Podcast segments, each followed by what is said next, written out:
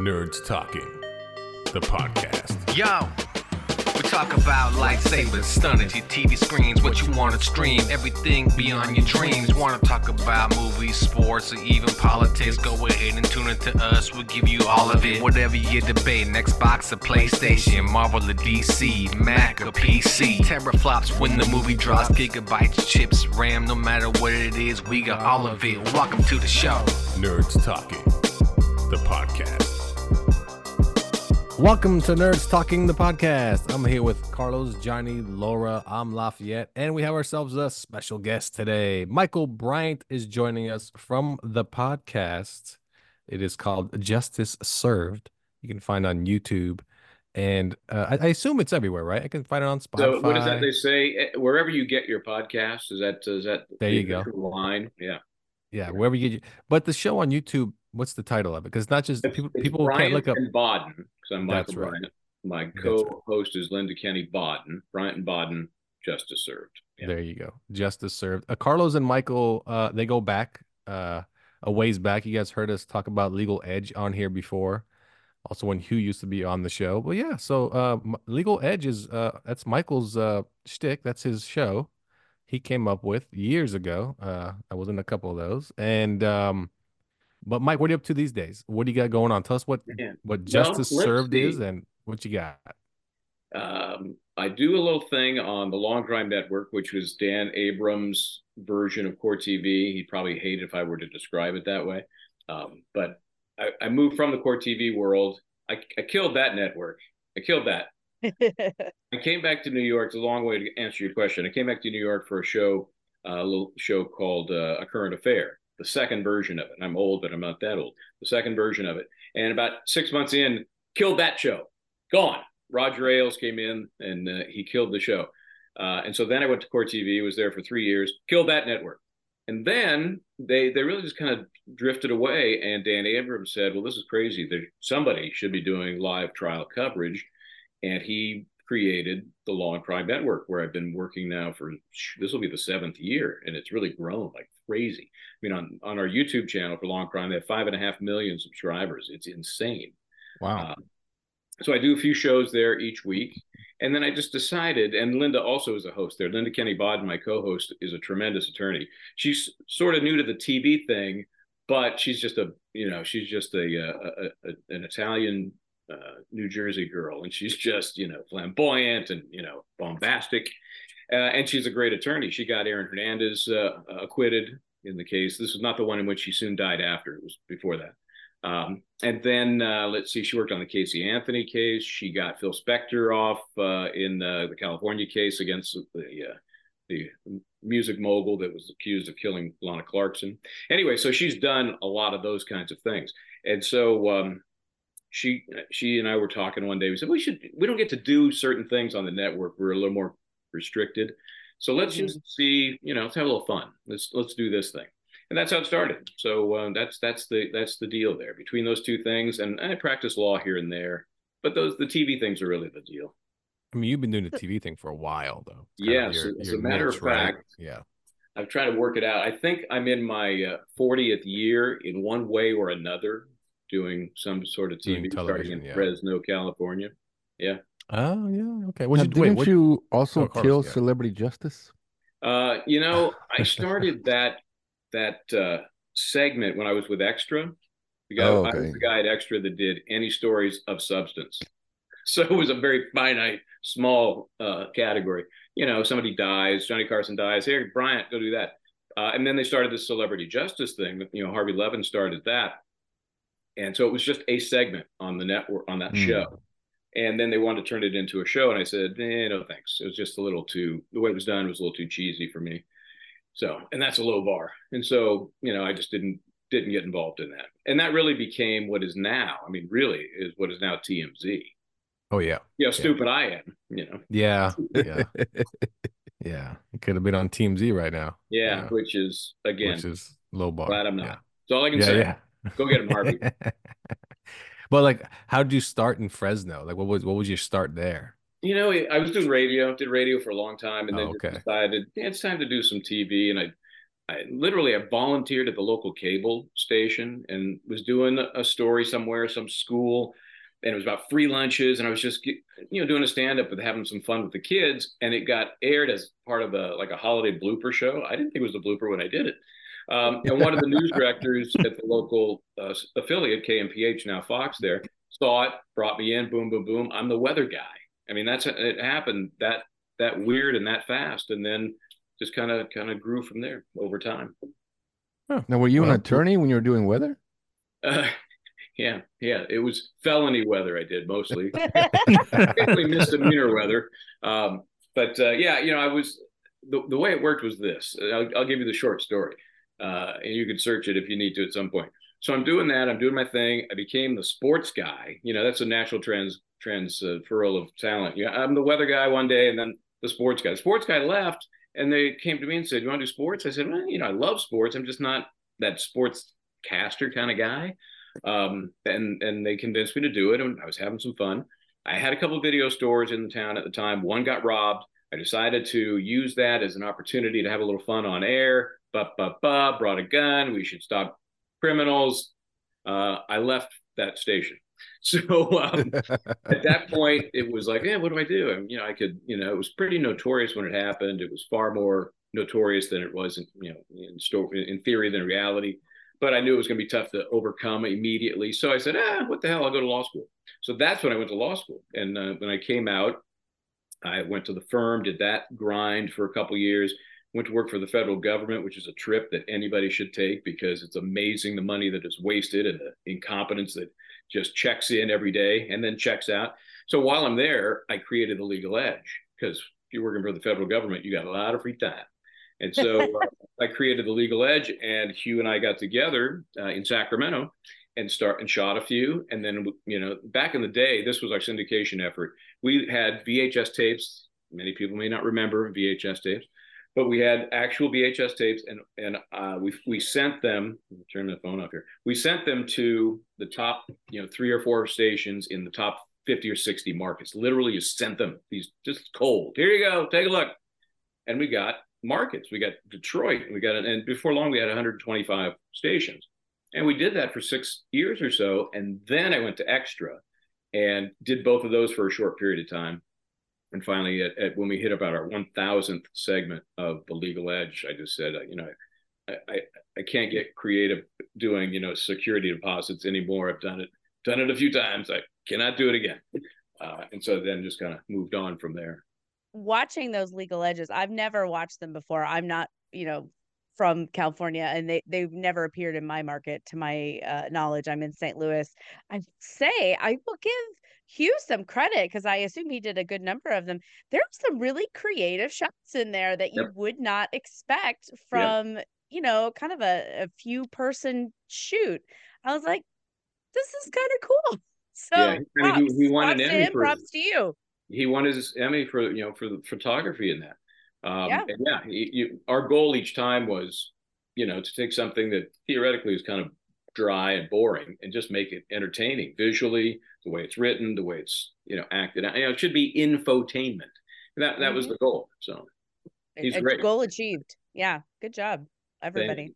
It was fun. I mean, what Thank a great you. job it was. We did three of those a week, uh, and then you know, there's a lot of a lot of free time with that. After three of those a week, which was why we traveled around a lot, which was so fun. We went to a lot of the markets. We tried to visit every market. We went and shot in Australia. We shot in Europe you know, because we could just go where we wanted when we wanted. We could write it off. It was great, great deal. But I, I did have some some questions for you. Uh, you answered some of them during your uh, your background story. Uh, I just picked up a new. I'm working at the courthouse now as a bailiff, oh. and so oh, you know I'm around uh, lawyers and stuff all the time. And when I get to talking to a few of them, I ask some of them, and uh, it's always uh, interesting to to hear their answers. Right? Let's say you're def- you're a defense attorney, you're de- you know your defendant's guilty, but he gets off because you do some good lawyering. How does that make you feel inside uh, at the end of the day? Boy, you know, I've I've not had that situation with uh, you know like a murder client mm-hmm. that might be different. Uh, you know, I think you just have to look at it. It's going to sound philosophical and a little highfalutin, but you know, the system is important, and to make the other side prove their case is critical. And if they don't, under the system we've got, then your guy or your girl uh, is acquitted. That's just the way it works. Now we know from cases, OJ, that sometimes you know juries just screw up. You know, they can be given all the proper information and they come up with the wrong result. That's just again, it's the best system in the planet, but it ain't perfect. So I think I think you have to, and I think this is true of any defense attorney. You, you have to you know be focused on the process and doing your client the best job you can do. You know, we're required to zealously represent our client. You got to do that, and if it happens to pay off, the fact that you may think your client is actually guilty uh, can't stop you from doing the job you know you have to do. Now, how did you uh, get hooked up with what is her name? Linda uh, Baden. Linda Kenney Baden. Yeah, she's one of the hosts on the network along with me. So that's that's when we first met. Although I'd known her name, her husband may be a more familiar name to you as well, Dr. Michael Baden. Yeah, he had that show on uh, HBO called yes, Autopsy. That's right. And um, uh, that that was fascinating to me uh, yeah. when I first saw it. And, you know, it, it also followed it up with actual crime scene photos and the process. And um, yeah, I, I thought that was amazing. Yeah. But I, I didn't, yeah, I mean, to think that you have a doctor slash uh, lawyer combo, I mean, it's like the Huxtables. Uh, they set the bar kind of high for their kids, I'm thinking. Yeah, that's a power couple. And they've got, I'll tell you a couple of things, tell you some inside stories. Uh, right. We went to dinner not too long ago, and I had uh, I had interviewed him many times over a number of cases when I was covering the um, Anna Nicole Smith death and then the death of her son. Anything where his autopsies involved, you know, I would I would talk with him, and I'd also talk to Cyril Wecht. Um, they were the you know the, they still are really the stars of that genre, and uh, I really never thought about how old he was. I mean, he's old. The guy is eighty nine. 89. Wow. Wow. And, uh, you know, Still we're working dinner at it, he's- huh? You know, it's just uh, I hope I'm well. I don't know if I want to live to 89, but if I do, that I mean, the guy is so sharp. It's amazing. Uh, so good guy. Yeah, they're they're a total power couple. She's got one kid from. I don't think they have any kids together because they've only been together, I think, like 20 some years. So that means he was already 60 something. So God bless him. I'm not sure he was bouncing any kids on his knee at that point. Um, but um, yes, I, I mean he is so cool, and he's you know more recently did the Epstein follow up autopsy, and he's the guy that basically said, never in my career have I ever seen a hanging where the hyoid bone is broken, which is a bone in your neck that generally breaks when you're strangled. Strangled. Um, you know that among other things led him to say this guy did not kill himself. So Hmm. I'm on. I'm still on the fence, even though So I you're on know, the fence I on that know his credentials. I'm. I'm okay, thinking, let me let me uh, sell you something because you have to disbelieve so much to be on the fence. Do it. Do it. Do it. Do it. I mean, Get come 'em. on. How how how likely is it the guards fall asleep? All the cameras aren't working. All of the other 13 inmates in that little block are are just no longer to be found. Nobody knows where they are or who they are. How does that happen? Well, It's crazy. I will say, it, working in that environment, I'm just glad I wasn't working that night because the backlash and the, I mean, I, I don't know. I'm sure a few people have gotten disciplined or fired. And, uh, we could read their book in a couple years when it's when they come out. So we'll see. Still on the fence. We'll see. We'll see.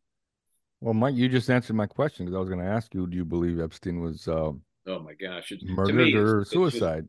it's just a no-brainer. There's just no even beyond the forensics. I think what I've said in the past is it's practically, logically, and forensically impossible that he killed himself. In a nutshell, you, and you can break down each of those categories with the facts and figures. It's just no, no. I think the bigger amazing story is that Ghislaine Maxwell's still alive. That's a that's a story. Really. Well, because she she she knows as much as he must have known. Right. Yeah. Now, your wife, she directed and produced "Filthy Rich," the Epstein documentary on Netflix. Yeah, and then the follow up, Ghislaine Maxwell, "Filthy Rich S." No, I, I don't remember the subtitle, but yeah, she did both of those for for. Netflix. Is that on Netflix you as well? What's that? It is. Is that one on Netflix as well? Mhm. Yeah, Oh, it didn't really? do quite as well. I mean, it did well, but not the staying power of the original Epstein. Um, probably because it ended with less mystery. She, you know, she got convicted. Right. Um, Right. But now that you know his name has come back and the list, which is not really a list, has been released, uh, it moved back up into the top ten. Uh, the original, Oh. the original. So it's it's good stuff. You know, she did a great job on it. Yeah, it keeps getting uh, suggested to me on Netflix because I have been going down a, a a true crime binge. I have been I finally watched the HBO Max um miniseries for The Staircase, Oh yeah, uh Michael Peterson. And so I watched the documentary years ago and then I finally downloaded and watched the HBO series and then immediately went back and rewatched the documentary and then went down like a, a rabbit hole of tons of true crime podcasts listening trying to get all the information that I could. Do you have an opinion on the staircase, the Michael Peterson case? you know, it's funny. This is one of those that I like the uh, theatrical version so much. Um, I, I just think it was so well done. Um, but I, I, I don't know. I, I, to be honest, I haven't studied that case enough. I watched it; it was interesting, uh, but I've not really dug into it enough to have a real a learned opinion on that. I, I really, I, I wasn't swayed either way. I don't know. What do you think? I think that he is guilty, but I don't think it happened the way the prosecution said that it did. I think that it was probably voluntary manslaughter. He heat of passion kind of thing. He he threw her, he pushed her, she hit her head, she died. And then he says, Oh, it was an accident. She fell down the stairs. And then the prosecution says, No, you purposely beat her to death. I don't think that they proved their case.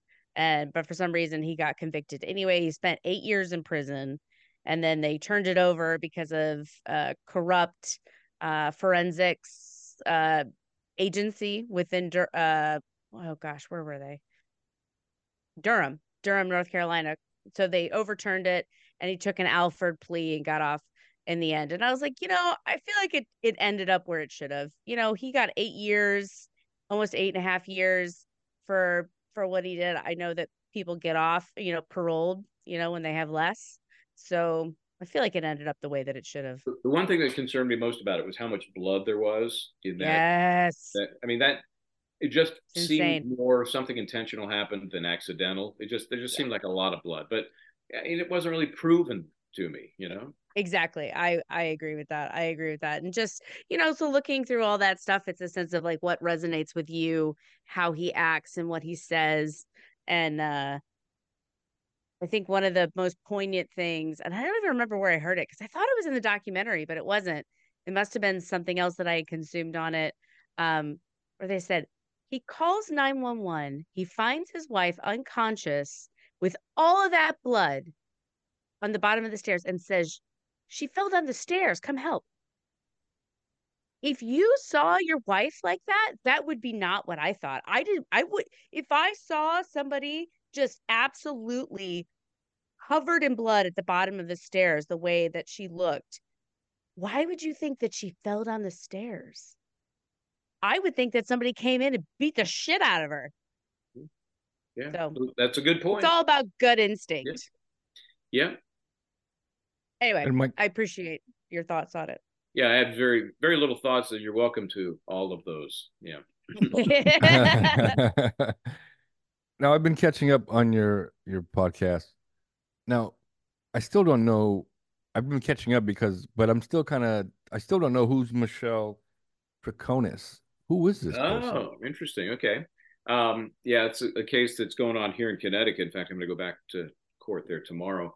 Um, this is a case uh, from four, almost five years ago, where Michelle Troconis, the girlfriend of the alleged murderer, is now on trial for conspiring to kill that guy's wife. So what happened was, she takes the kids to school that morning, uh, May 24th, 2019. It's about 20 miles from here uh, drops them off, five kids, two sets of twins, and another kid. So these are all five kids from her. Uh, goes home about eight o'clock, never seen again, and has not been seen again. Period. This is Hmm. Jennifer Dulos. Okay, she's So not nobody. nobody, and in Connecticut, it's weird. it's a you don't need case. one. You don't need one. And Oh. uh, even though they declared her dead a few weeks ago, they did it primarily for the estate, so the kids wouldn't be bogged down with that kind of stuff. But yeah, there's, uh, there's no real hope of, of finding her body. So what they do have is uh, Michelle Troconis, the then girlfriend of Fotis Dulos. That was the husband. Um, and they were fighting for two years over custody of these five kids. I don't know if they were fighting to keep them or not keep them, but hey, uh, so they're fighting over these kids for two years. And uh, she wants to move, and he doesn't want them gone, et cetera, et cetera. Typical. And so prosecution says he was lying in wait. Fotis Dulos is lying in wait in the garage of the home being rented by Jennifer Dulos and all the kids, and then does something to her in the garage where all the blood evidence is found. And uh, that's the last we see of Jennifer Dulos. So that And he killed about- himself, right? What's that? The uh, the guy he killed himself. Did I make Yeah, that that's up? Okay. That's where I'm going here. So he's, you know, Sorry. first he is uh, charged with, um, you know, destroying evidence and obstruction of justice, and then uh, at a certain point they get enough evidence they think, okay, we got enough for murder, so they charge him with murder. He's out on bail, um, and he is about to go to a bail hearing in which he thinks he's going to be locked up because now they've added the murder charge. It would make perfect sense he'd be incarcerated for that. So he takes the gas pipe, you know, kills himself. Doesn't even do that very well because he lives for about two, three days in the hospital. Can't even get that right. Uh, and they so then you've, uh, so now you've got this really sad story with these kids that are now orphaned. Uh, and, you know, the, the community's in an uproar. And she was in this little area called New Canaan. It's kind of a Tony, snooty area. Anybody that comes into the courthouse, I go, you're from New Canaan. You, I mean, I can just tell they just have a look. Not that there's anything wrong with it, but it's just very privileged white kind of look. And so um, uh, she's this Michelle Troconis was his girlfriend at the time, and they have a lot of video of Fotis Dulos and Michelle Troconis dumping bags of stuff in various places around town. And then they get those bags, and there's bloody clothes, and there's DNA. So there's that's that's the story. And at this point, it's a it's a tough case because you know Michelle Troconis is uh, um, charged with conspiracy to commit murder, right? Well, you got to go a couple layers to get there. You got to first prove that Jennifer Dulos was murdered. Okay, it's not a given. Then you got to prove that Fotis Dulos did it. Then you got to prove that Michelle Troconis was conspiring to make that happen and to get rid of the evidence and to obstruct justice. It's a it's a a, a tough sell, but Mhm. you got sympathy on your side. You know, you got you got people that are going to want to find some sort of justice for for Jennifer Dulos. They don't care about Fotis. They don't care about him. Um, but yeah, for her. So that's that's the case, and they're only in uh, day five. Is tomorrow? It's going to be a six week trial. They've been pounding wow. out these law enforcement officers, and I was like, oh God, come on. Uh, and so today and the end of yesterday, they had the nanny, which was good stuff, very good salacious stuff. She's cute, you know, attractive. She could be a New Canaan, and um, and you know, very smart. You could just tell, and uh, and and was it was there when the the relationship between Jennifer Dulos and Fotis Dulos was falling apart. So she's at the eye of the storm. I was waiting to hear something about, you know, she got together with Fotis at some point, but it was clear that she thought he was disgusting. So that that didn't happen. But she was a great You're right. Smart girl. yeah, and she she has a witness is what I would call the palate cleanser because you got six of these law enforcement and they're all talking about yeah we found this blood and which it's salacious at first and then the jury's like you know they're numb to how many more blood spots can you find and what's the you know it, same thing will happen when they get to the DNA. So it's important to bring in, you know, one of these lay witnesses who's just a regular person. And this girl was perfect because she could really tell you some stories about the relationship to, to lay the, the groundwork. So, uh, and then they went back to another cop. So, Um, so you'll be updating this on your podcast, right, as it goes Yeah. along. yeah, we did Okay. one. Uh, we did one yesterday talking about. Well, I, I went and bumped into the uh, Michelle Turcona's defense attorney, and he's been losing a lot of motions. He brings a lot of motions, and they're so concerned about the blood because you got no body. So if the blood is what they're relying on to tie all this together, he's fighting every bit of the way to to, to keep blood out, to keep it from being characterized as something it's not, uh, because they like to say blood-like. Found some blood-like material, and it's very prejudicial because the jury just doesn't hear like they hear blood blood blood blood blood and it's just not. Shouldn't good. it be fairly easy to determine if it is blood or blood like? Well, that's another issue he's he's questioning. He says, uh, and there are also presumptive tests in the field that aren't always corroborated when you go back to the lab. So you you do some sort of presumptive test in the field, then you swab it, you take it back to the lab, and the lab goes, "Oh no, that's transmission fluid," or you know whatever whatever it is. So it's not always really blood. Now It's like an at-home COVID test. There's a margin of error. It's, a crapshoot. It's a crapshoot. And they were arguing the other day about uh, the luminol. You know, that's the good old fashioned one from like any CSI where they take the black light and they go, "Oh my God, look at this guy's Yeah, bedroom." yeah, yeah. Because anything that has iron in it will glow. So it could be blood. It could be. It could be many, many things. Uh, so he was arguing to keep that out, and he lost. And I was asking him, so "How do you how do you feel about losing that one?" Because they also mentioned something I've never heard of before: time lapse luminol. Now, luminol is, you know, it's to show a substance that you can't see with the naked eye, right? So you put the luminol on it, you put the black light. Being this was so faint, you had he, they had to let it time lapse photography to get it to show anything. Wow. So to me, that he had a pretty good argument. The judge was like, "Nah, it's coming in." You know, it's one of those things where they say that goes to the weight of the evidence, not the admissibility. So on cross, he gets to say, "Well, isn't it hard to find? Couldn't it be, you know, a copper pipe? Couldn't it, you know?" th- That's where you you you, know, you earn your skill, you earn your money as a defense attorney. You got to do that cross examination. I think he went a little too far. So I approached the attorney about that, and of course they don't want to say anything, and his associate basically had to kind of stop him from like John. No, no, no, no, no, no, no. Shut up, shut up, this shut guy's up. very outspoken. you know, he's he's really he's a good attorney. Um, so so yeah, so we covered that yesterday. I'll go back tomorrow. I can't go every day as much as I would like to sit there. Um, but uh, yeah, I you know to get the feel of it, a couple of days a week is plenty. And then I'm back. I'm back on the network Friday. So and we're covering it on the network, so it all kind of makes sense. And is justice served? Do you do one case at a time. You know, we really don't. We we kind of do a hodgepodge of stuff, and it just so happens this trial is right down the street. It'd be crazy not Yeah, to take yeah, advantage yeah. of it. It's a it's a very high profile trial, even though you haven't heard about it yet.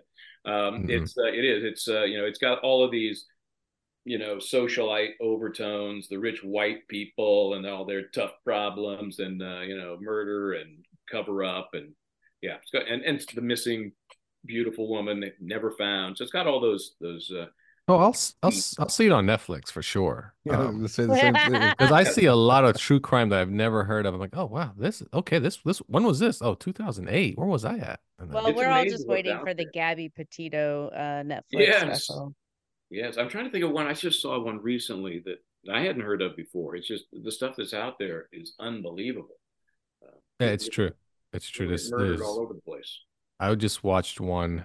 Um, Carlos said to watch it, American Nightmare, American Nightmare. and I remember that story too. I just didn't know what happened in the end, and then I watched it, that, and I was like, I don't know if you remember, Mike. So this woman in uh, Vallejo was kidnapped in 2005 or 2015, um, and at gunpoint in her house, and her boyfriend was tied up, and the kidnapper took her to Huntington Beach, and uh, then she ended up just showing back up at home, and we thought it was like a Gone Girl hoax, like she set it all up to trick him, and uh, come to find out, no, she was really kidnapped. And Uh, then she just so- got away. no, no, There's a um, lot to it. The guy a was lot to it. Yeah, it was a- There's a we're gonna discuss it. it next What's week. it called but again? yeah, there's a lot. American Nightmare. Yeah, American, American Nightmare. Nightmare. Didn't Yeah. they like kidnap the wrong person or something like that? Yeah, uh, that's part of it. Yep. Yeah, yeah, it. yeah. Okay, right, I feel like we're getting into spoiler territory because I haven't it, watched it yet. Uh-oh. Yep. that's And that's then- the only way. So I as I understand them. it, she's kidnapped from Vallejo to Huntington Beach. Yep. She's taking like Huntington upgrade. Beach. That's Yeah, you know, very much right? so. Absolutely. Very much so. you know. Yes. Big time. But yeah, um, yeah, it's uh it's a good one. Uh I- I just watched I can't man, I watch them all the time. Netflix has some good ones that you just never heard of. You're like, oh wow, what a crazy story. All right. Oh, that's run about oh, that's right. Cyanide and curry. That's what I just watched. Cyanide and curry. That was an And interesting one too. Curry. Yeah, what it's it was happened in India, and the lady just kept on poisoning each family member that got in her way. And that was a true uh, story. Yep, yep, yep. Gosh, Yeah. people are Cyanide and curry. So uh, Truly. yeah, justice served. That's what she said. I like to think. Sometimes. with a side of rice. Okay, I have another question for you. I have another question for you because I I just can't stop asking questions because I love this kind of shit. In another life, I might have been a lawyer or Ah, forensics or something. Um, so when it comes to jury selection, how do you weed out the people like me that are immediately like just like guilty, guilty? Like I am just I assume that if you're there, you're there for a reason. and, and that's not you know that's not uncommon and you're right ferreting those folks out is tough i mean it's uh you know you you have to be good at uh, kind of like some mind games to, to just get a sense because some people depending on the case want to be on a jury. They want to be on there whether it's to tell a story whether it's uh, to do justice. I'll tell you in this Troconis case since we were talking about it they just removed an alternate juror today. They have they have only six on their panel, six in the box, and then they had six alternates. Uh, and so one of the alternates was leaving, you know, for lunch, and they're very loose setup there. They don't really have them totally, you know, separated. Like you might be in the hall, so you bump into a jury member. And this this juror goes uh, to the defense attorney, not the guy. There's a guy and a woman. To the woman and says, "We love you guys." Hmm. we love first of all we and, and so they immediately bounced her but who's the other we who's the other you know there's still somebody on that jury that feels the same way so obviously you know they Wow. they weren't able to learn and, and this this early in the trial you know it's hard to say that she came up with that admiration so quickly she had to have brought it to the box so to get back to your original question, you know, you just have to ask people, you know, it's going to be partly their background, their career, their kids, their relationships, um, you know, their hobbies, you know. Uh, it- you can only do so much. It's not perfect. I remember I had a trial once. This is an embarrassment, but I had trial once where you get a, uh, you know, you get a form that each prospective juror fills out, and it's got a lot of basic information on it, where they work, blah blah, and then depending on the jurisdiction, sometimes you can ask questions. Sometimes the judge asks them. You know, in California, we got to ask. So I'm just going through it. Mr. Smith, but that that that. Uh, uh, Judge, we have a minute? I'm looking at the form, and I'd missed the first time around because you can disqualify people from their form. You could say, well, you know, we'd like for cause, we'd like to have this person because they, you know, well, this person wrote, "I'm a Nazi," on the bottom of their questionnaire. well, I missed that. Um, so, um, so that person was, as I like to say, thanked and excused. And so you, you know, that would be for cause. And so if you can find a way to excuse somebody for cause, that's golden because you don't have to use your the peremptory challenges are determined by the court, depends on the case, depends on how many sides there are, but you're probably going to get four to six, give or take. And those are the ones that say, "Uh, you know, I don't like the way this woman looks. I mean, look at her. Look at Yeah. her. So it, it's She totally wants to like gut. Yeah. What's that? It's totally like a gut feeling. Like, Yeah. no, this one I don't want. No, Yeah. go. Yep. And then, you know, you got to be careful because you've got, I used to do mine with post its and you're moving the post its around and it's happening fast. But if you're not careful, you may get rid of somebody you're kind of not liking and somebody you, you hate goes in their place. Um, So you got to be careful about that. But yeah, those peremptories you want to try and reserve, which means find cause anywhere you can, some sort of prejudice that means this person can't uh, be fair and unbiased. That's the key. So did you just give our answer is- audience? You can't be sure. You'll never be sure. You could get on a jury and screw over the defendant. Yay! Not according to the tip. Not according to the tip you just gave me. You just gave our audience a way out of jury duty. Just write "I'm a Nazi" on your form. That's a good one. Here's legitimately here. That one may get you bigger problems than just getting off the jury. Here's two, two ways for sure you can get off, and for sure considering you know that every judge is different. I got a prepaid vacation. They Mm. really are hesitant to to make you for for foreclose that and lose it, or you're a sole proprietor and your business has to shut the doors if you're not there. Those are Ah. those are great. Those are good ways to to get out. All I right. love jury duty, and I've been trying to get on a jury for years. And, wants to get uh, on a I've only, murder. I, I've only been called once. I spent three days in like a jury room, like a pool, like it was like a mass jury pool. I spent two days in a room being paid because my company paid me, you know, for the the jury time. I spent two days in a room reading two whole Stephen King novels. And then when they finally called me in, I got to watch like a few, you know, steps. And then they called it, they said dismiss the jury because somebody said something prejudicial or something. Oh. Uh, and then that was it. And I was like, well, that was fascinating. And I would love to go back and do it again. Well, you know, you are, you may not know this, but you're you're in the key demographic for true crime. Oh, I know. You mean Everything I love committed against her or programmed for you. Oh, okay. oh, I know it. I, I definitely know it. And once once my brain gets turned into, like I said, I'll just dive deep, deep, deep, deep into things. And yeah, I'm I'm What is it definitely with that demo. Women? That's just weird. Why do they? I have a whole pod. I I have another podcast. We did a whole episode about it, about true crime and about how white women are the ones that are the key demographic for Supplying the for true ratings. crime. Mhm. Yeah, I mean, yeah, it, it's question of you know benign. What is it called? Um, oh, shit, not benign narcissism. That's what I want to think. It, Uh, like benign thrill right. seeking. Uh, or Um, something along the lines of uh, it's scary but some not sort of scary. vicarious living for you. or or like it's like watching horror movies you Mm-hmm. know like you feel like you're in danger but you're not so it's just like a way to experiment with with mortal danger because we live such fucking cush lives basically Yeah, I, that, there's no doubt there's that vicarious, you know, better them than me. Um, but you know, I've done some ridiculous shows that you know they they make it romantic as well. You know, yeah i'm not You know, into done that everything shit frenemies to um, what's the one I did just recently? Mean Girl Murders. Um, yeah you know, um, i do like snapped though anything where a woman a kills a classic. That's man been around for a while. Yeah. right because it's always a man kills a woman if you look at all these other shows i'm like i want something different i want a woman to go nuts There was one I worked axe on. I think it murder her husband Wives with Knives. I think it was one. Yeah, I'd be into that. So what about what about I Survived a Crime? I haven't heard any any. That's a, that's a show I sold to A and E. We did two seasons of that. We did thirty four episodes of that. That's basically a clip show though, but it's real people getting into situations and surviving. Originally, it was Sounds like I called like it. Yeah. Fighting Back, but the network thought that was too aggressive, and so it became I Survived a Crime. But yeah, it's it's real people who are in positions they really wish they weren't in, and how they do it. You know. Hmm. That sounds like what 100% up my alley because that's always what I want to know. I'm like, what are the tips and tricks I can take away from this? But I haven't had cable in like 20 years, but I'll Well, check it there's out. This, there's this thing called the internet. I'm not sure you've heard about it. Uh, very popular. Um, but uh, yeah, you can find. We were Check it out. speaking of Netflix. We made it to number two on Netflix because they took the A and E show and put it on Netflix, and we made it to number Oh. two. If Is it still that- on there now?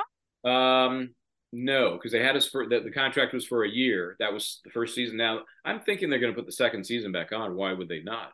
Um, but we would have made it to to number one if it hadn't been that fucking Cobra Kai. They released that. oh, you can't be Cobra Kai. oh yeah, yeah. You know Cobra Kai. We're like, we're done. So we're like, we're like seven, five, four, two, and then no, that's it. Sit down. Got swatted away. You away. can catch it on Hulu. I survived the crime is on. Oh, is it on Hulu? Yeah. Oh, there you Okay. go. And I got a show coming out. I think it's next month or maybe it's in March. Um, called Cult Justice, not Mm. Justice Served. Hey, wait a Cult Justice Served. No.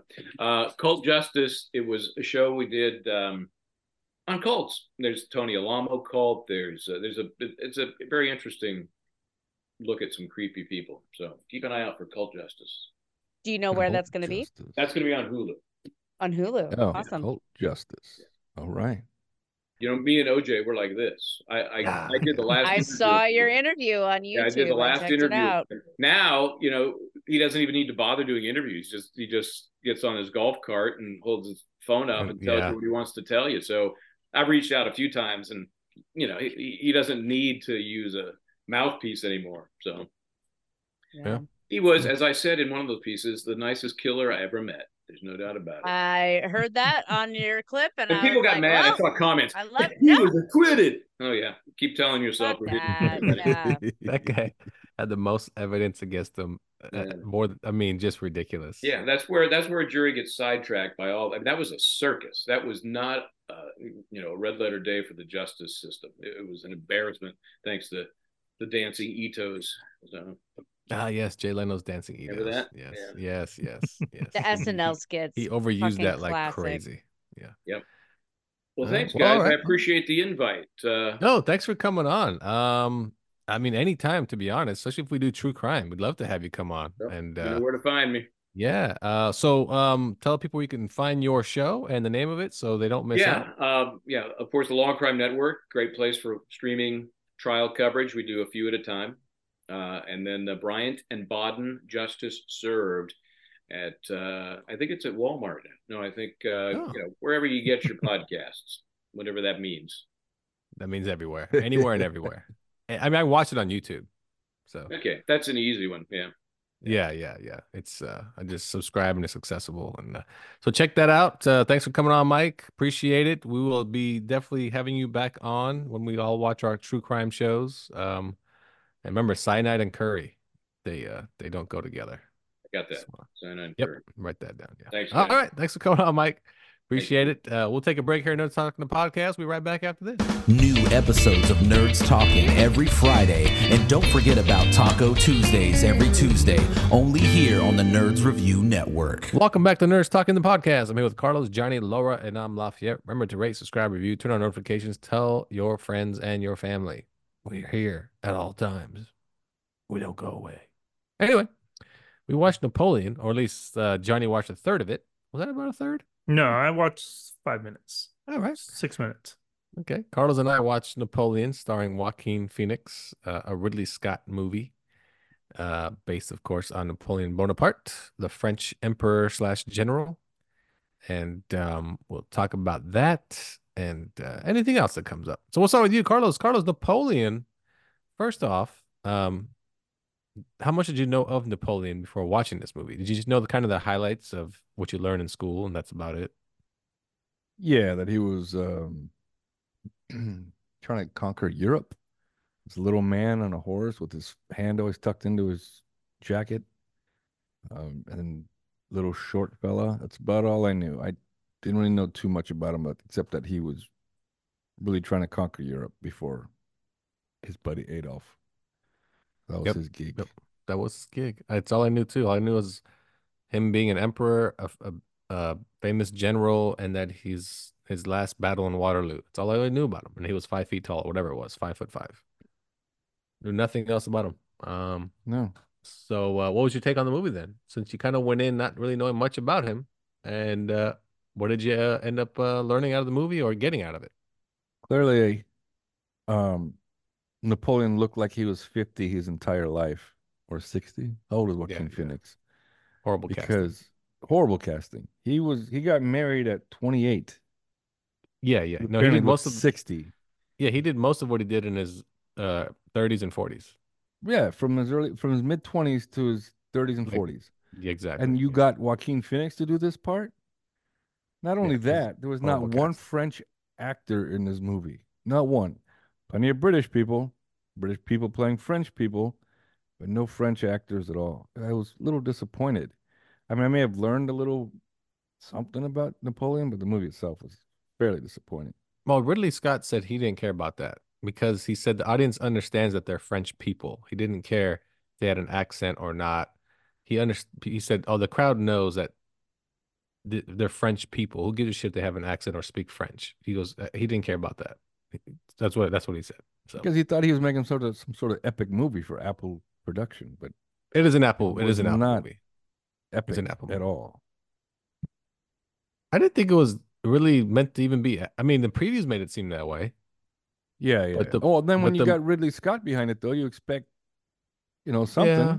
I mean, yeah, but at the same time, I expected a biopic, and that's what I really got. That's all I really got out of it. Just I didn't get anything too crazy. Like, I don't know. Uh, so what was your overall take, and what did you take from it? Well, now there's a certain scene in the movie where Josephine says, "Look at this," and when you see it, you'll always want it. I'm thinking to myself, did you just show him your penis? Because Josephine, the way she's sitting there, she spreads her legs way wide and she tells him to look at this. And when you see it, You'll always want it. I'm like, what the hell? It just happened. And it was See, so I was thinking weird. she had a sandwich down there. or maybe ice cream, chocolate, oh, vanilla, Oh, right. The, strawberry. the Napoleon ice cream. French patisserie. Who doesn't want French patisserie all Could- the time? Exactly. It could be a beignet. And then I also found out that his buddy really likes dessert. Remember when his buddy was trying to tell him that his wife was cheating on him? Uh-huh. And he's all, No, I'm serious. He goes, No dessert for you. And then he goes, No, I'm serious. This is really happening to you. And so he really wanted his dessert. I thought that was funny. Apparently, it was a Napoleon ice cream as well or something, but he was like, No, you don't get no dessert. So I thought that was funny. But then when he came home, he he abandoned his troops he did. came Yeah. because he thought Josephine was cheating on him, was told that she was. He totally just lays into her. You are nothing without me. Da da da da da. And then no more than like two minutes later, she's saying that to him. She totally turned the tables on him by saying, You are nothing without me. Man, he and just he bought it. it. He's He like, just oh. You're right. I am nothing. I'm like, What just happened? Man, It's she's the got, it's it's that the big power. D energy is Uh-huh. what it is. It's that- it's the power of what he can't turn down. And it's like, yeah, yeah. Man, Yeah. but everything was yeah, it was a horrible casting. And her kids, you never know. You don't see her son again. I mean, you Ever see the again. daughter at the end. You'll see the daughter, but you That's never it, see the, her kids again. No. Um, so it was. I don't know. Uh, I'd give it like a a two. A two, huh? Yeah. Wow. Well, I give it. A, Well, I- you know I- what? because of if you go into it with the same entertaining and get the same entertainment out of it, like I did, okay, two and a half, three, but two and a half at the most. No, two and a half at the most. Yeah. I give it a three because again, I didn't know much about him whatsoever. I thought it was interesting, like how he like when he came into power, but they all chased him out of the room and he ran like a little bitch. Oh shit! Yeah, He they're trying with to his kill brother. me. Get the fuck out of here! I've heard the whole movie is completely historically inaccurate, though. I mean, that's just it. Where, But where for are you someone who doesn't know, they're like, I'll take it at face value. but uh, also where are they getting the facts from outside of his journals that he wrote and his and he wrote a lot of like letters and I mean, it's not that long ago. There's it's yeah, true. That's only it, it tons is true. stuff. It's only like two hundred to two hundred fifty years ago. Yeah, Yeah, that's, that's nothing. But like, and in the movie, they fail to really show him as a short person. Every once in a while, he'll be seated, he'll be true. sitting, and he looks a little lower than the rest of them. But, he's never like, really short. No, there's one scene where he's in Egypt, and he pulls up like an apple box or something to stand on to look at a mummy because they just opened up a coffin of a mummy, and he stands on it to look at it in the face. That's the only real time they show that he was short. They didn't really. So it was really. poor. They should have got Peter Dinklage to play this motherfucker. No, way too short. Way too, way too short. better than No, they- Joaquin. Joaquin's way too tall. Well, Joaquin also has the problem that he acts. He doesn't act like a character. He's just no, he, plays Joaquin. He plays Joaquin. Uh, and Sometimes I was like, oh, he's the Joker. Like with the way he was laughing and, and and the way he was acting, I was like, and that was a criticism. A lot of people that that you know, all the critics were saying he's not actually playing Napoleon. He's just playing himself. Himself. Yeah, yeah, yeah. Yeah, he's not Napoleon. It's No. it's so that was a problem too. And I don't know. I, they just hit the highlights though. How he became emperor, how he won the first battle because he was smart with strategy, and they let him basically be the leader. And then then he runs the second battle. Like, oh, this guy's a fucking genius. And then he loses the third battle. He gets exiled. But then he comes back and goes, "Fuck you! I'm taking over again." He does. He takes over. He he gets the military and he once again stages the coup and takes over. Then the big battle of Waterloo, he loses it and he gets ousted again. Then he dies on an island from a stomach ulcer. And But I love how the Battle of Waterloo, he doesn't even tell his men to retreat. He just Nope. turns around and leaves. he I'm just like, "Nope, retreats himself. I'm He's like, here. Fuck you guys. Yeah, you guys stay you guys keep fighting. Just- out of here. I'll see you back at home. I know, but that was the thing is, if that's what actually happened at Waterloo, he was a horrible. That was horrible. Oh, he was horrible. just Yeah, yeah, absolutely yeah. horrible strategy. Just it was and just the apparently worst. he speak he spoke many languages because he could clearly speak to the British, the Russians, the Austrians, like with no no problems. That's why I, I was like, so did, was Napoleon that educated, or we just going off what we think happened? I mean, yeah, who knows? Um, it's it's entertaining, but it's again, it's if you go in not knowing shit, and the only downside is Joaquin was horribly casted. I just watching the whole thing, like, man, he's not the right person. He's just not it. It's They should have got Okay, let- else. Let me give you some of the historical inaccuracies from the internet. All right. Uh, age gap interwebs. between Napoleon and Josephine. In the movie, obviously, he's old as fuck, and Vanessa Kirby is young and hot. Uh, in reality, Josephine was six years older than Napoleon, so she was the older one. yeah, but see, Joaquin just looks 50 the whole time. Yeah, exactly. That's the problem. He, he's obviously older. Yeah. Uh, he never attacked the Egyptian pyramids. That was all made up. Yeah, yeah. Oh, really? That part Okay. that part doesn't really play the movie that much though. Yeah, but I mean, these are the kind of things that are No, like it does impactful though because it shows that he was responsible for some of the damage to the pyramids. He Well, fires cannons. It into shows them. he showed some fi- yeah, I, like one scene where he fires cannons at it, yeah. Uh, but, but, but, but, but Napoleon did not witness Marie Antoinette's execution. He was on the other side of the country when it happened. I'm not Oh, sure if he so was that in the was, was he Marie Antoinette. I thought No, so. what- was he in the crowd for that? I don't He was. that. He was in the crowd. He was okay. Yeah, that was, I knew that was. Marie Antoinette right away when they beheaded her. Yeah. Napoleon and the Duke of Wellington never met in real life. Yeah, that Um, scene I- was weird. That's the one they're on the boat. Yep. He Yep. tells yep, them, yep. "I'm going to exile you. You can go." I'm like, what? I would have killed that some bitch. You try to kill me. Yep. Yes. What so else they were got? real life rivals, but they never met in face to face. What else you got for me? Uh, the rest of these seem small. There was no frozen lake at the Battle of Ooh, that was probably the best. That was a great scene though. Well, apparently scene. they all made it up. So- well. This movie's good. us- Okay, I give it a two now. Thanks. that was a good scene though. That was a good scene. Napoleon's mother did not organize the betting incident. I didn't watch it, so I don't know. Oh, well, he he betted an 18 year old to see if something wrong with him. He couldn't get Josephine pregnant. So he got the girl Mm. pregnant, and then after he found out he got her pregnant, you never hear about it again throughout the whole movie. Well, you Blah, see her at the end though. You do see her one Mm. more time. Who? That girl he got pregnant. You see her one more time. at- Where's the towards end. kid? I think the kid is the uh the, I think it's the the daughter at the end. Well, the two, No, the that's two kids? Josephine's daughter. Are you sure? Yeah, because he says to her, "Your mother was a good person," or something like that. But was he talking about Josephine though? He was talking about Josephine. He was Why always would- hooked why on would Josephine she no matter what. Be taking care of Josephine. She was taking care of her. Yeah, I don't know. Anyway, what else we got? Uh, Josephine never suggested divorce. Well, she didn't in the movie. She didn't either. He divorced her ass. Uh, He, I mean, he also calls it out. Like, he calls it. He calls it out right away. You bitch! You can't have a kid with me. Fuck off. What is with these fucking royalty and their fucking anyway? Uh, he did not lead his cavalry charges.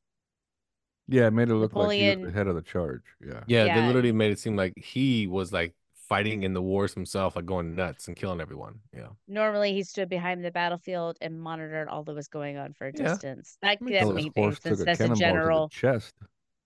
Yeah, Yeah, and then yeah. you got to make him look all heroic and shit. And then number 10 is that uh Napoleon was not actually a short man, but that's a he was just over five six was about standard for the time. But that's like a like a well-known kind of trope. There's the thing is, there's none of honestly, there's none of those that make that big of a difference. That that makes it go, oh man, that's oh, way. Okay. You know what I mean? None of those make a difference. Yeah, but but good to know what's accurate and accurate because you don't want to go into like a conversation with a historian who actually knows what they're talking about and be like, yeah, remember that time he blew up the pyramids? And then people are like, you're fucking stupid. and the blowing So up the pyramids thing, know. that was a like always a rumor that he he was responsible for that. You know, so Oh. really uh, Scott probably just thought, fuck it, it's cool, let's do it. Like the like the frozen lake, like that's fucking cool, let's do that too. Like yeah, it was I mean, it was it's always cool. these kinds of things like you know, for movies, like enjoy the movie, enjoy it for what it is for a storytelling, but always know the real facts if you're going to come into the real world with this. I think, stuff. th- that's but my I think the facts, the so-called inaccuracies, he don't really play a part, a huge part in his story. Like Well, like like, the the, f- yeah. overarching story, maybe not. That's but what I like, mean, if- the yeah, as a viewer, yeah. though, if you're gonna internalize this and be like, I know things about Napoleon. Well, mm, do you, you know Really, Scott exactly. knows things. Do you though? Yeah. Do you? Yeah. So I, I guess I give it a three. I, it was entertaining. Um, I just thought it was miscast. I don't. They should have got somebody younger for sure. It was not the right person to cast. Uh, They should I have think got a French thought- actor. Well, I also thought I also think Ridley Scott and Joaquin thought this is it. It's gonna be our Oscar moment. I got this epic movie about Napoleon. It's gonna be your gladiator yeah, moment. it's gonna be like, come on, let's do it, and and uh, it didn't turn out quite that way. Um, again, it's not horrible, um, you know, but um, then again, what's the last good movie Ridley Scott made? Anybody? Anybody? Gladiator. I mean, then he he made um those Prometheus movies, right? I think. You said Yeah, the but last those good weren't movie good. he made though. Yeah. Well, I'm just thinking of the movies he's Prometheus was made. Trash. That's just Ridley Scott made those, and he just wrapped up Gladiator 2 today, actually. oh really? That's yeah. I'm- done. I- that's gonna be fucking terrible. Hey, the Oh, villain is right, Black Hawk Denzel Down. Washington. Did- oh, he did. He did do Black Hawk Down. That's Mhm. right. oh, that was a Black good Hawk one. Down. Yeah, yeah. Ooh, and The Marsh. I love that Oh, movie. okay. Oh, he did That's the a great Martian. one. Good. Yeah, yeah, yeah. Okay. Yeah. What else Props. we got? He did the original Alien, Well, yeah, yeah. Yeah, Blade but that's Runner. A guy. the original Blade He- Runner. Wait, he, That oh, he did overrated. do the. Original But he Blade- also didn't he also do the the new Blade Runner also? Yeah, he did. Yeah, yeah, yeah. Oh, that's right. He did the House of Gucci. Oh, It's okay. It wasn't terrible. oh my it goodness. was fine. Oh, he did Um, that. Oh, that's too Hey, bad. Are you gonna say Exodus? Gods and Kings? Exodus. Yeah, that was really bad. Kings, that was Really shit. bad. Is Oof. Exodus about like Oh. the Bible? Exodus? Uh, Yeah? yeah, Okay. it is. Oh, yeah. it is. Yeah. Uh, I but never it's He heard not, also it. but did not, the uh, not. Kurt Russell Robin Hood, or not Kurt Russell, Russell Crowe. Kevin Costner? Russell Crowe. Russell Crowe. No, the Oh. Russell Crowe one. I never uh, saw it. I remember it coming out. G.I. Jane. He did G.I. Jane. Gangster, American Gangster. That's right. American Gangster was good. Body That's of right. Lies. What is that? Uh, Looks like- DiCaprio and Russell Crowe. Well, what is it called? Body of Lies. It's like a CIA. Oh, I have seen that movie. Yeah, I've seen that one. Seen a that long one. time. Oh, he did the Um, last duel with Ben Affleck, Matt Damon, and uh, Oh, okay. Oh, Yes, yeah. Yes, yes. yes. Uh, it looks like he produced. Um, looks like he produced that Death on the Nile and the other one. Just That's producer. oh, really? I Oh, liked Haunting it. in Venice. There you go. Haunting in Venice. Yeah, just producer on that one. Um, and then there's the new Alien um movie coming out called Romulus. That Hard I think he's also a producer though on that one. Oh, he Mm. did Thelma and Louise. I didn't know that. Hmm, interesting. I didn't know that either. Interesting. Um, but yeah, yeah. Oh, all the money in the world. You guys know what movie that is? Where they had to replace Kevin Spacey, all the all his all his parts. Oh, that I do that one? remember Um, that. yeah, yeah, yeah, yeah. He did I that never one. saw it, but I remember hearing that story. Ew, Yeah. Hannibal. He did Hannibal. Ugh. I don't think he directed it though. I think he may have produced it. Yeah. No, Black he's Rain. director. He was a Black Rain director of was good. Hannibal, huh? Yeah. Wow. I'm surprised. Matchstick Man was pretty decent. That is Yeah, pretty that good man was good. Yeah, that one's pretty good. So yeah, he's All done a lot of good lot of good movies. A lot of good movies. All right, fine, fine. Yep, yep, yep. fine. No, he's uh he's got a lot of winners here. Uh oh, Kingdom of Heaven he did. There you go. There you go. A lot of winners for Ridley Scott. Is um is is Napoleon a winner? I guess you'd Nope. have to watch it for yourself. You have to watch it for yourself. Not not the best of his work for sure. All right. Well, other than that, um, what else we got on the docket? Anybody else? Anybody else? Oh, Laura's like, let me shake my hand. I got something. I do have something. I had a couple of releases come across my uh news feed that I was excited about.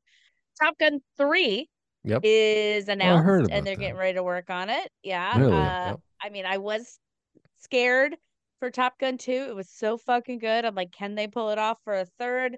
You, I don't know, but I'm excited to find out. Uh, so yeah, that was interesting. What what And are they then- gonna do though? That's the thing. What are they because Top Gun 2 was just Top Gun all over again. What are they gonna do Yeah, this well, time? Do was it again if it fucking works. It was a little bit Star Wars, Every but it was a lot- story is yeah. Star Wars.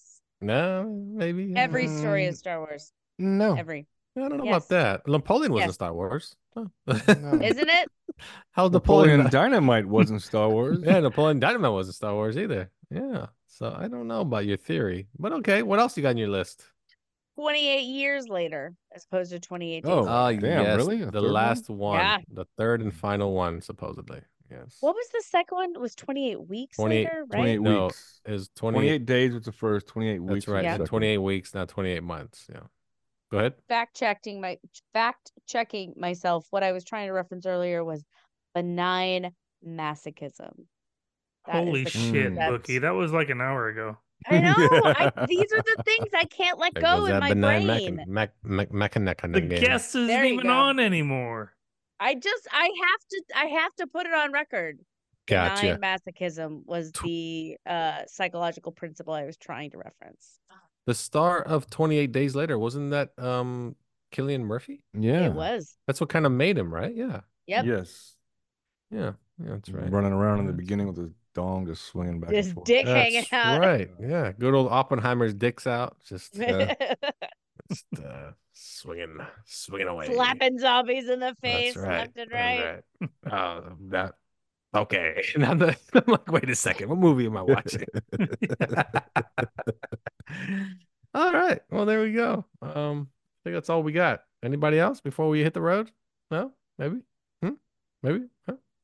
Watch American Nightmare on Netflix. It just came out. Check it out. It's a great crime, uh, true crime story. It is phenomenal. We'll talk about it next week. Um, for Johnny, See you. For Laura, Goodbye. or Carlos, Bye bye. and I'm Lafayette. See you next time on Nerds Talking, the podcast.